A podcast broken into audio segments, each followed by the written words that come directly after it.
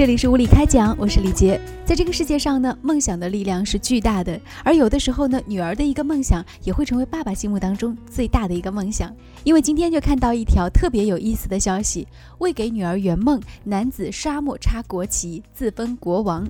那这是来自中新网的一则消息，说为了圆女儿的一个梦想，美国人希顿呢日前在埃及跟苏丹边境一块无主土地上插了一面国旗，建立了北苏丹王国。西顿呢是自封国王，而艾米丽如愿以偿当了公主，而当天正好是艾米丽七岁的生日。这片面积两千零六十平方公里的沙漠，因为太贫瘠，所以一直以来呢，苏丹还有埃及都没有能够宣称主权。西顿呢是在美国的矿业来工作，他有三个孩子，曾经呢是维吉尼亚州地方政府救灾队的队长。二零一二年参选维吉尼亚州第九选区联邦众议院落选。去年冬天，当时六岁的艾米丽问他。能不能当公主呢？希顿呢？当时是一口答应下来。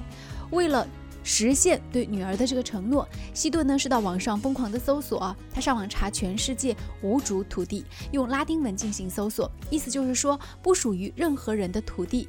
结果呢就找到了这个比尔泰维勒。希顿说，由于埃及和苏丹在边境上的纠纷，所以双方都没有能够宣称这片沙漠是属于他们的。希顿当时向埃及当局来申请前往这块不毛之地来居住，并且说他要去的理由，其实连他自己也打退堂鼓啊，因为害怕去恶劣的环境。不过呢，抵达了比尔泰维勒之后，对当地发生了一些改观，因为他发现埃及人实际上是非常和善和友好的。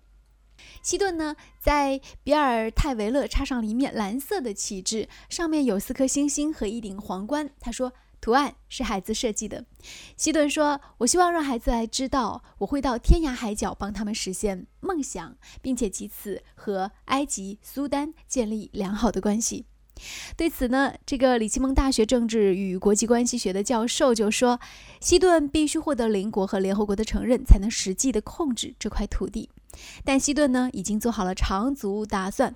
首先，他打算请非洲联盟协助他正式建国，他有信心他们会欢迎他。他说：“插上国旗也许是违法的，但历史上一些国家也是这样建国的，包括美国。不同的是，历史的例子是战争行为，而不是出于爱。”他说：“我是为了爱我的女儿而建国的。”那他的行为呢，也是在网络上激起很多人的一番点赞啊。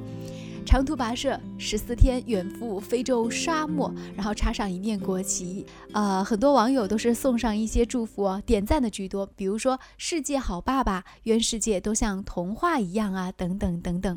我们说梦想的力量是伟大的，但是我真的不知道这个建国之梦究竟是艾米丽的梦想呢，还是爸爸从小。对于那片沙漠、那片土地，或者想当国王自己的一个梦想呢？无论是爸爸的梦想还是女儿的梦想，他们既然敢想敢做，做到了今天这个轰动全世界的效应，也算是一个美事和一桩美谈。感谢关注收听，再见。